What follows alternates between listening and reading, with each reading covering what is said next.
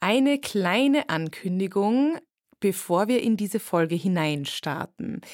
Ich, äh, Verena Tietze, bin mit meinem Programm Burnt Out am 6.10. in der Kulisse Wien zu sehen um 20 Uhr und würde mich riesig freuen, wenn ich ein paar Hörer und Hörerinnen live äh, zu Gesicht bekomme und wenn ihr euch mein Programm anschaut. Es geht um Burnout, es geht um die Alkoholentzugsklinik und das Ganze ist auch noch lustig. Also kommt, kauft euch Karten, zum Beispiel unter Ö-Ticket. Das Stück heißt Burnt Out und ich freue mich auf euch.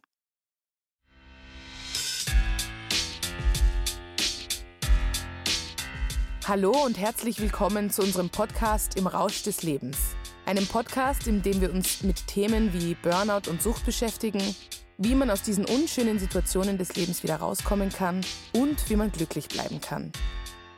Mein Name ist Verena Tietze. Ich bin 37 Jahre alt und heute führe ich ein glückliches und erfülltes Leben.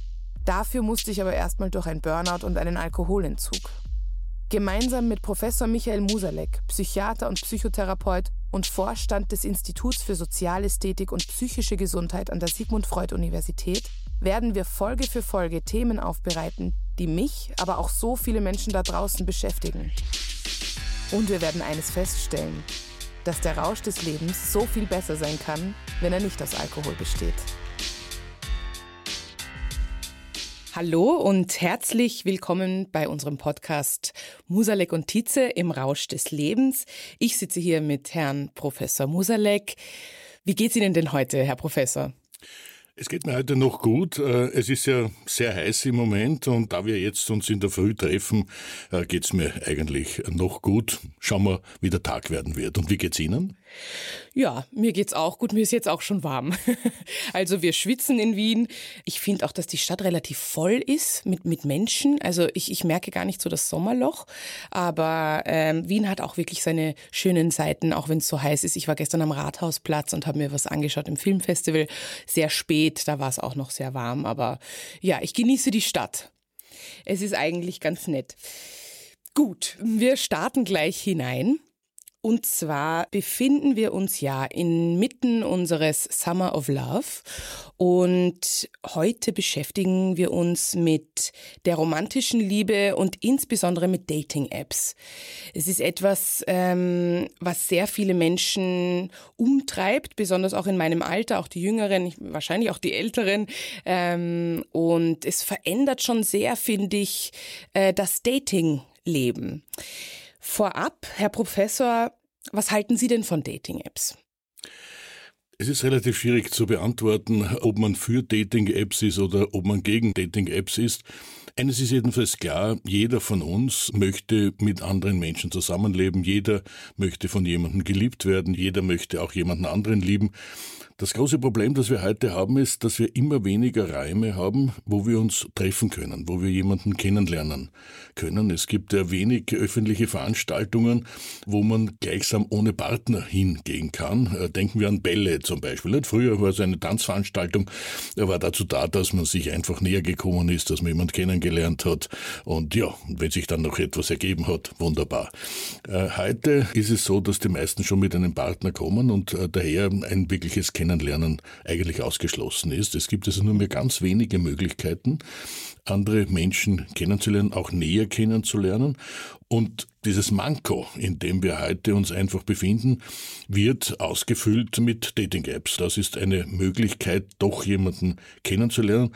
Allerdings mit dem großen Nachteil, dass es natürlich immer gewissermaßen virtuell ist, denn man kommt sich ja nicht direkt näher als Mensch, sondern eben über ein gewisses Medium. Aber welche mhm. Erfahrungen haben Sie auf dem Gebiet?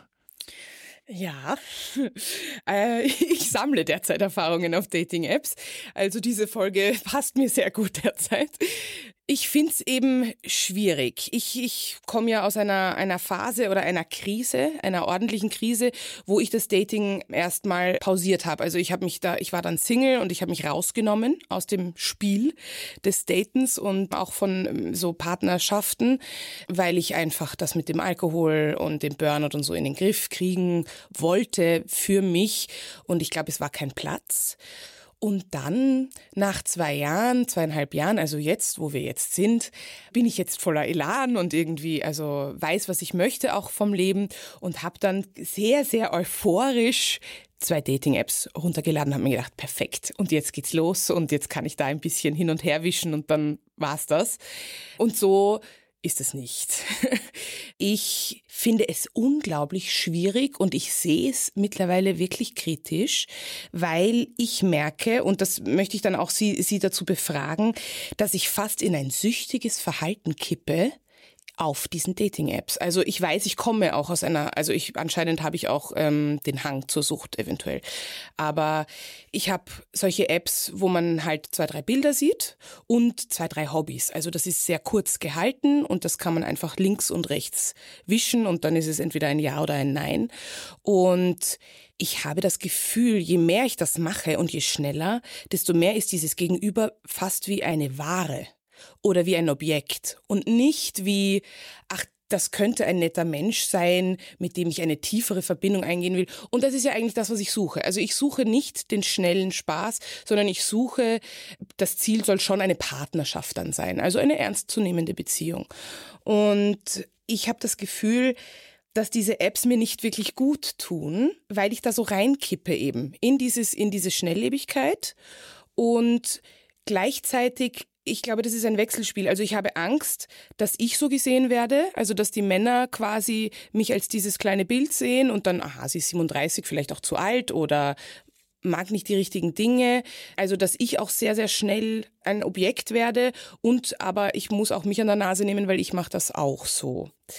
Das heißt, meine Frage an Sie ist, besteht diese Gefahr? Was würden Sie mir raten zu meinem Verhalten, das ich Ihnen da jetzt erklärt habe? Also zuerst einmal, es gibt keine Suchtpersönlichkeit. Also Sie sind nicht ein Mensch, der jetzt äh, zur Sucht neigt okay. und alle anderen haben keine Neigung zur Sucht, äh, sondern jeder, der ein, Suchtmittel zu sich nimmt, hat eine gute Chance, suchtkrank zu werden.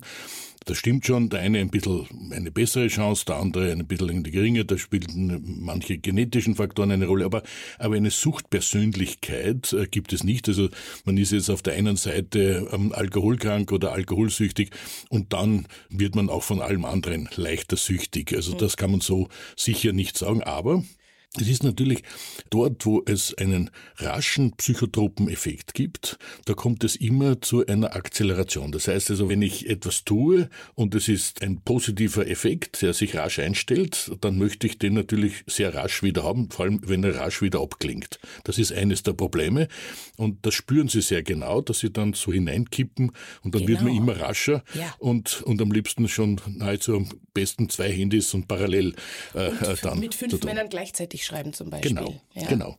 Äh, das Zweite halte ich aber für das äh, Problematische und auch das haben Sie sehr schön angesprochen. Es wird der Mensch zum Objekt.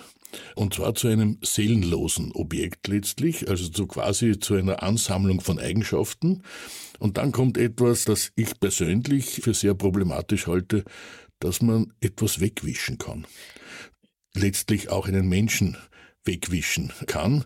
Und das ist ganz etwas anderes, als wenn ich mich jetzt in einem Gespräch mit jemandem einlasse und dann draufkomme, das passt einfach nicht und äh, man dann halt versucht, auf eine halbwegs elegante Art und Weise das Ganze zu beenden und halt äh, den auch nicht mehr zu sehen, ist ganz etwas anderes, als ich wisch jemanden äh, weg. Also mhm. es kommt in der Tat wirklich dazu, dass jemand entmenscht wird über dieses Medium. Das klingt jetzt ein bisschen dramatisch ist nicht ganz so dramatisch, äh, wie es jetzt klingt, aber es ist schon etwas, was wir sehr hinterfragen sollten. Denn es geht dann eben, wie Sie es richtig spüren, nicht mehr um den Menschen, dem ich hier begegnen möchte oder ihm nicht mehr begegnen möchte, sondern es geht um ein Objekt, das bestimmte Eigenschaften ja. hat und das ich entweder verwerfe oder eben noch nicht verwerfe. Ja, also ich merke bei mir, dass das sehr, sehr schnell geht einfach. Also, weil quasi die Euphorie war da, dann habe ich die App runtergeladen. Ein paar Tage lang war ich dann in irgend, habe mir so ein bisschen wie Luftschlösser aufgebaut. Also so, ach, ist das wunderbar und oh, so viel Auswahl und, und so viele. Und da kam ziemlich schnell die Ernüchterung. Also auch dass ich sehr schnell gemerkt habe, dass viele eben etwas Schnelles auch suchen zum Beispiel oder auch wirklich nicht sich auf irgendetwas einlassen können. Zusätzlich, was ich gefährlich finde, ist, man schreibt sehr viel hin und her und dieser Mensch ist aber quasi noch 2D. Also ich kann den nicht riechen, ich spüre seine Energie nicht und ich finde auch das gefährlich, dass da so eine Nähe entsteht, eine Pseudonähe wie ich sie spüre.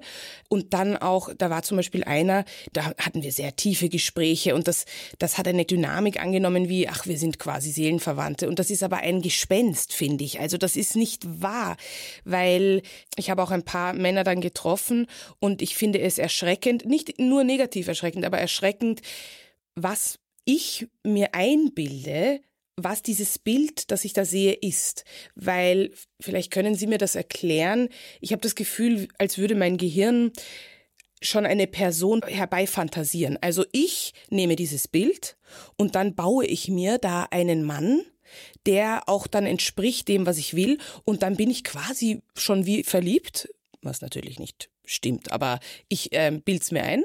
Und dann treffe ich den in echt und der kann das ja gar nicht sein der kann ja nicht meine Fantasie sein. Liegt das dann sehr an mir oder ist das auch typisch für, für diese Dating-App? Das ist nicht nur typisch für die Dating-App, sondern das ist typisch für unsere Wahrnehmung. Wir glauben ja, wenn wir etwas wahrnehmen, dass wir es abbilden. Dass also das, was da uns gegenüber ist, quasi wie fotografisch abgebildet wird, also eine eins zu eins Abbildung in uns ist. Was ja nicht stimmt. Wahrnehmung ist immer ein Konstruktionsprozess. Und zwar jede Wahrnehmung. Nicht nur zwischen zwei Menschen, sondern wir machen uns also praktisch immer nur ein Bild. Wir können nichts abbilden, sondern wir machen uns das Bild wir porträtieren jemanden. Mhm. Und natürlich umso weniger Information ich habe über diesen Menschen, desto mehr ist es mein Porträt, das über den anderen drüber gelegt wird. Je mehr Information ich habe, äh, desto näher komme ich dem anderen. Und jetzt ist es so, dass wir in der Kommunikation ja zwei große Bereiche haben. Das eine ist äh, die verbale Kommunikation, also das, was wir mit Worten austauschen. Und das andere ist aber die sogenannte paraverbale bzw. nonverbale Kommunikation. Kommunikation. Das ist also die gesamte Mimik, das ist die Gestik, das ist auch unsere Beweglichkeit, das ist äh, ganz, ganz wesentlich der Blickkontakt. Also wie lange schauen wir jemanden in die Augen oder wie kurz schauen wir jemanden in die Augen und vor allem in welcher Art und Weise schauen wir jemanden in die Augen. Also da können wir extrem viel austauschen und das fällt natürlich da alles weg. Genau. Und diese Informationen mhm. sind nicht vorhanden und werden jetzt dann kompensiert und wir machen uns eben ein Schaubild davon, äh, das natürlich idealisiert ist. Äh, das ist übrigens etwas ganz Normales. Bei jeder Beziehung, und Beginn der Beziehung idealisieren wir. Ich habe einmal in einem anderen Zusammenhang gesagt, möglicherweise würde die Menschheit sogar aussterben, wenn wir nicht gleich idealisieren. Also wenn wir gleich wissen, was da auf der anderen Seite auf uns zukommt, wird man wahrscheinlich das eine oder andere ja. überhaupt gleich, dulden, gleich oder, oder gleich lassen lassen hat. Äh, also daher, äh, es ist schon so, dass wir uns immer ein Bild machen und immer idealisieren. Die Frage mhm. ist nur, wie viel wir idealisieren. Und Sie haben es ganz richtig beobachtet. Das große Problem ist, dann kommen wir wirklich in persönlichen Kontakt mit all den anderen Faktoren und da kann der andere fast nicht mehr gewinnen, weil unser Idealbild ist ein so wunderbares, dass er natürlich immer darunter durchspringen muss. Ja, das heißt, wenn wir die Frage stellen würden, was ist besser, besonders lange herumschreiben auf der Dating-App oder lieber gleich treffen, wäre wahrscheinlich dann besser sogar eher schneller ins Treffen gehen, weil sonst sich ein Luftschloss aufbaut, das vielleicht dann erst recht zerbricht, weil die Erwartung so hoch dann mittlerweile ist. Ohne Zweifel, ohne ja. Zweifel. Der große Nachteil dieser Vorgangsweise ist natürlich, dass es ziemlich zeitaufwendig ist, ja. weil natürlich, wenn man dann jemanden noch gar nicht gut ja. kennt, die Chance natürlich, dass der auch gar nicht entspricht, relativ groß ist. Also man wird einen Mittelweg hier gehen müssen. Mhm. Es ist nicht ganz einfach, hier den richtigen zu finden. Ich denke aber, es gibt noch einen weiteren Faktor und das ist die Erwartungshaltung, die man prinzipiell hat. Wenn man so eine Dating-App so sieht, ich möchte den Prinzen meines Lebens oder die Prinzessin meines Lebens, ja. dann ist natürlich die Chance, dass das nicht funktioniert, relativ groß. Also ich glaube, viele gehen einfach mit viel zu hohen Erwartungen hinein, werden dann zu rasch auf einer verbalen Ebene intim, heißt jetzt nicht unbedingt sexuell intim, ja. sondern auch durchaus äh, geistig ja, intim. Seelenverwandtschaft. Man hat plötzlich den Eindruck, äh, man war immer schon zusammen genau. in einem genau. früheren Leben mhm. und so weiter. Nicht? Und kommen ja, ja, verschiedenste ja. Interpretationen dann. Und das führt natürlich dann zu massiven Enttäuschungen. Ja, ja. Also nicht so hohe Erwartungen setzen mhm. und relativ rasch ein persönliches Treffen, wenn es halt halbwegs passt, mhm. vereinbaren und das an einem möglichst neutralen Ort, wo man problemlos auch in kurzer Zeit sich ja. wieder zurückziehen kann. Ja. Also vielleicht war das auch ein bisschen mein Fehler, dass ich quasi gesagt habe, so, und jetzt bin ich bereit und jetzt möchte ich die ernste Beziehung und so weiter und dass ich mit dieser Erwartung quasi hineingegangen bin, weil das schon eine vielleicht zu hohe Erwartung war. Also habe ich da vielleicht ein paar Schritte übersprungen. Die Bereitschaft ist gut. Und ja. ohne dass wir uns öffnen für eine neue Beziehung, äh, für eine Begegnung mit einem Menschen, können wir natürlich überhaupt gar keine Beziehung aufbauen. Genau. Also das ja. ist schon etwas ja. Wesentliches. Mhm. Aber dann überspringt man äh, quasi all die ersten Schritte des Kennenlernens und ist gleichsam schon in Gedanken in einer Zweierbeziehung, äh, in einer stabilen Zweierbeziehung. Und das ist einfach zu früh. Wobei man noch Sinn, dazu, ja. äh, auf das werden wir vielleicht noch später mal äh, genauer zurückkommen, wir ja sehr unterscheiden müssen zwischen dem Zustand der Begegnung, auch der verliebten Begegnung und einer Beziehung. Denn es heißt noch nicht, äh, nur weil ich jemanden gerne mag und weil ich mich einfach wohlfühle oder mich auch verliebt habe, dass ich deshalb mit diesem Menschen auch wirklich eine Beziehung ja. leben kann. Mhm. Und jetzt wollen Sie ja eine Beziehung und da kann man nur schrittweise drauf zugehen ja. und quasi nicht mit einem großen Hopper mhm. äh, schon dort landen. Und, und viele Frösche küssen eventuell? Ja, das ist die Frage, das ist die, das ist die Frage, was dieses Fröscheküssen bedeutet. äh, denn ja. das kann natürlich zu extremen Kalamitäten führen. Äh, denn wir dürfen nicht vergessen, eine Beziehung auch wenn das so banal klingt, ist immer etwas, was zwischen zwei Menschen stattfindet. Ja. Also da gibt's auch einen zweiten, der dann geküsst wird mhm. und der natürlich auch aufgrund dieses Kusses bestimmte Erwartungen aufbaut, mhm. die man mhm. möglicherweise auch selbst dann nicht mehr erfüllen möchte oder erfüllen kann. Ja. Noch etwas, was ich zu vorhin sagen wollte bezüglich diesem neutralen Ort, den Sie angesprochen haben, was mir nämlich auch auf diesen Dating-Apps passiert ist und, und was ich für gefähr ein bisschen gefährlich halte. Da sind dann oftmals Männer, die dann meinen, naja, dann komm halt zu mir nach Hause und lass uns Netflixen und chillen. Und ich weiß noch, ich kam eben aus dieser sehr fragilen Krise und wirklich, äh, also ich habe da zwei Jahre ist für mich sehr lang. Also ich habe zwei Jahre gar nicht gedatet und dann habe ich mir gedacht, und das Lustige ist, vor ein paar Jahren hätte ich das gemacht, weil ich dachte, es wird von mir erwartet. Und jetzt ich habe ich sehr viel Veränderung durchgemacht und denke mir, stopp, nein, ich will nicht zu dem in die Wohnung fahren. Ich habe den noch nie gesehen. Der will jetzt mit mir Netflix und chillen, was auch immer das heißen mag. Und dann habe ich diesem einen jungen Mann, habe ich dann immer wieder geschrieben, können wir, lass uns einen Kaffee trinken vorhin. Und dann meinte er, nein, und naja, wir können auch wirklich nur Netflixen, also es muss auch sonst nichts passieren, aber komm doch bitte zu mir. Und dann habe ich gesagt, nein, und dann gehen wir dort und dorthin. Und dann meinte er, ach so, nein, aber sonst komme ich halt zu dir. Und es war einfach, er war nicht davon abzubringen, dass wir wo zu Hause sein müssen.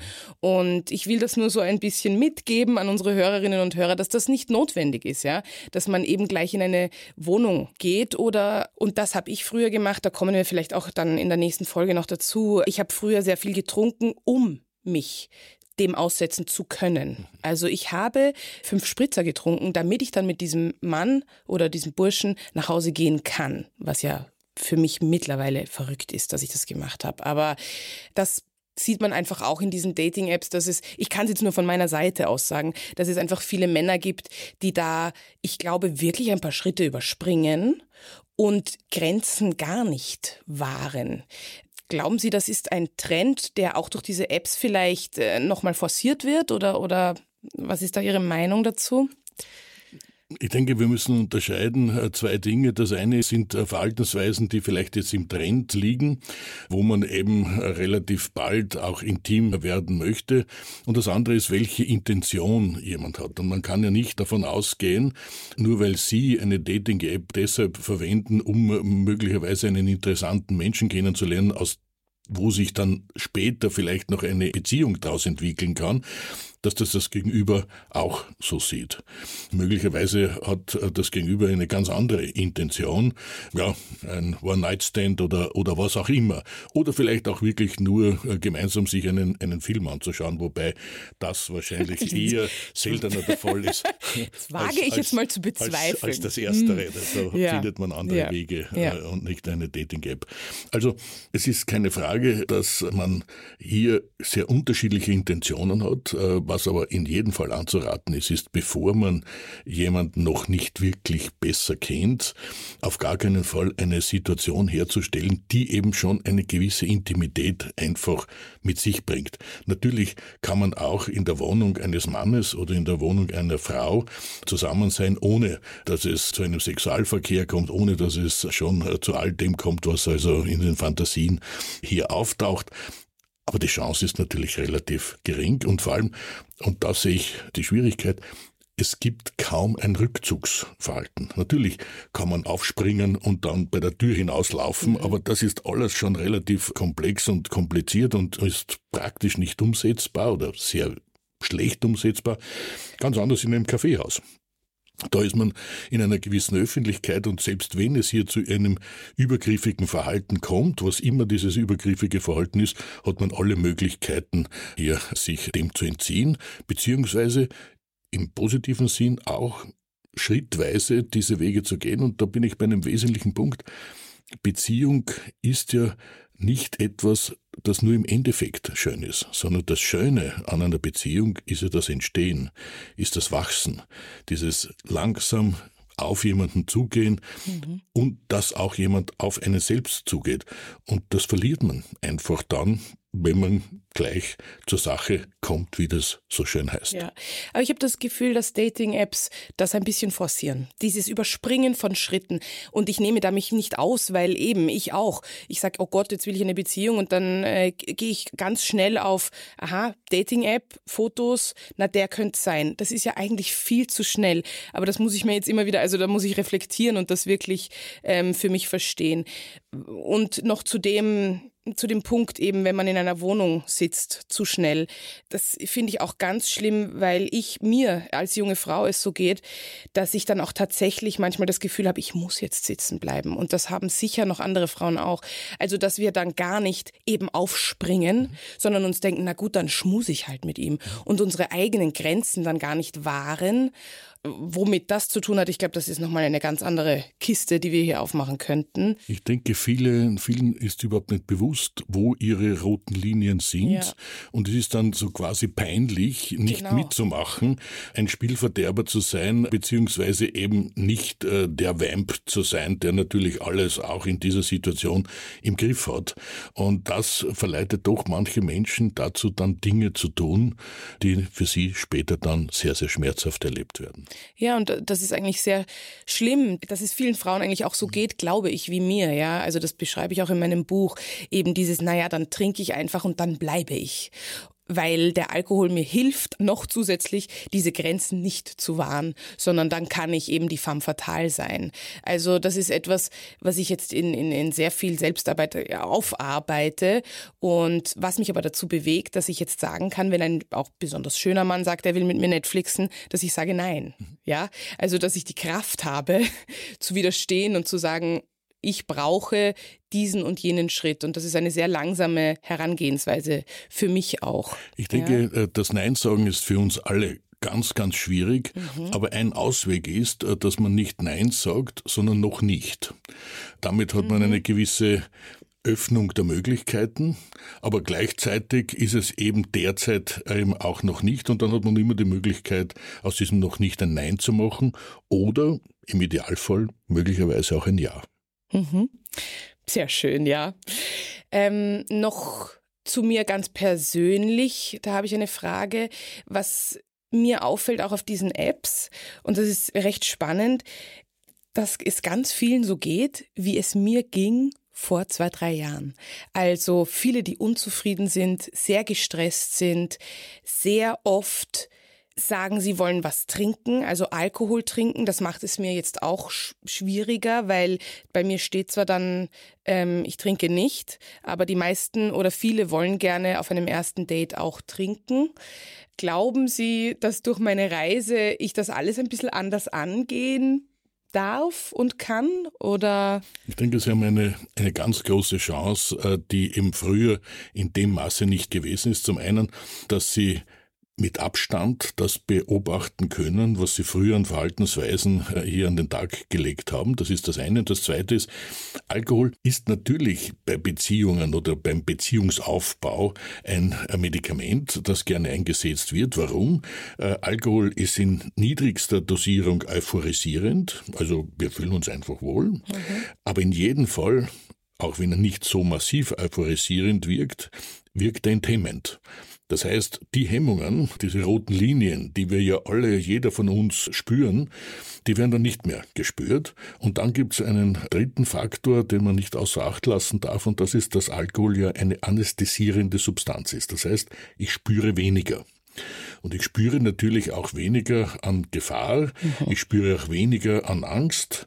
Und das verleitet natürlich dann auch zu Verhaltensweisen, die aber im Endeffekt natürlich zu etwas führen, was ich gar nicht mag und worunter ich dann doch sehr leide. Und das wissen Sie heute, dass äh, diesen Mechanismus, dass dieser Mechanismus abläuft. Daher können Sie früh dagegen steuern.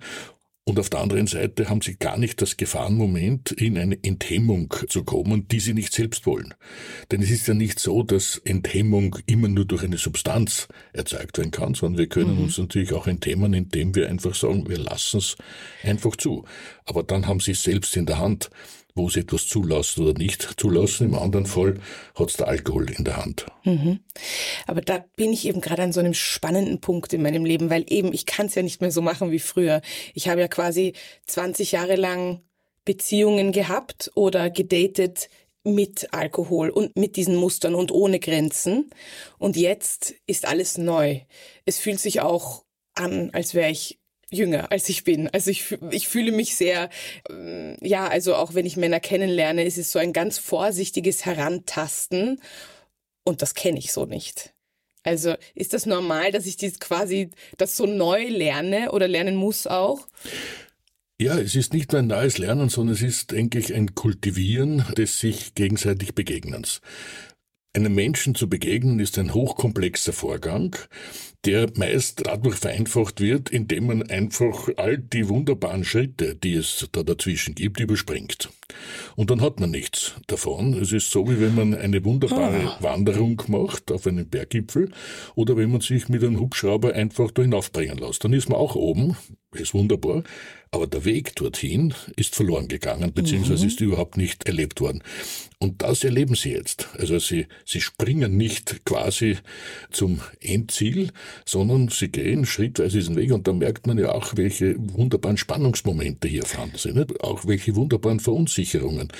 Begegnen ja. bedeutet immer auch verunsichert sein und das wollen wir manchmal nicht, aber auf der anderen Seite, das macht ja auch die wirkliche Spannung aus. Nicht? Ja geht er diesen Schritt, gehe ich diesen Schritt oder nicht. Ja, und, ja. und sich hier Zeit zu lassen, ja. Äh, ist natürlich genauso wie bei einer Wanderung, äh, wenn man da auch dazwischen Pausen macht und das auch da ein bisschen äh, reflektiert, mhm. dann wird dieser Weg auf den Gipfel noch viel schöner und genauso ist es auch auf dem Gipfel der Begegnung. Sehr schön. Ja, also ich glaube, dass da auch sehr schöne Begegnungen auf mich zukommen. Es sind auch schon. Es ist genau, wie Sie eigentlich gerade beschrieben haben. Also es ist, ähm, ich erlebe da eigentlich sehr, sehr schöne Begegnungen. Abschließend noch zu dieser Folge.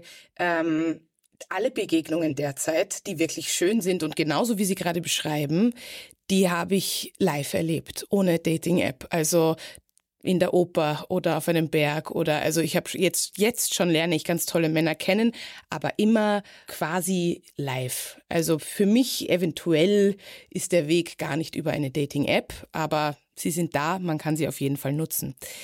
Vielen Dank, Herr Professor. Ich finde, das ist ein super spannendes Thema. Ich könnte jetzt wirklich noch eine halbe Stunde weitersprechen. Nächste Folge werden wir uns der romantischen Liebe dann widmen, eben Begegnungen, Beziehungen. Also wir werden da unser Gespräch vertiefen. Wir freuen uns sehr über Feedback und über Antworten, Kommentare, auch gerne über Instagram, Musalek und Tietze. Und ja, Herr Professor, vielen Dank für dieses tolle Gespräch. Ich freue mich auch auf das weitere Gespräch.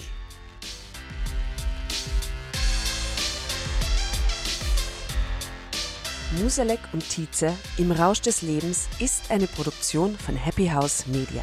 Der Podcast wird produziert von Tatjana Lukasch und Asta Gretschi-Bester.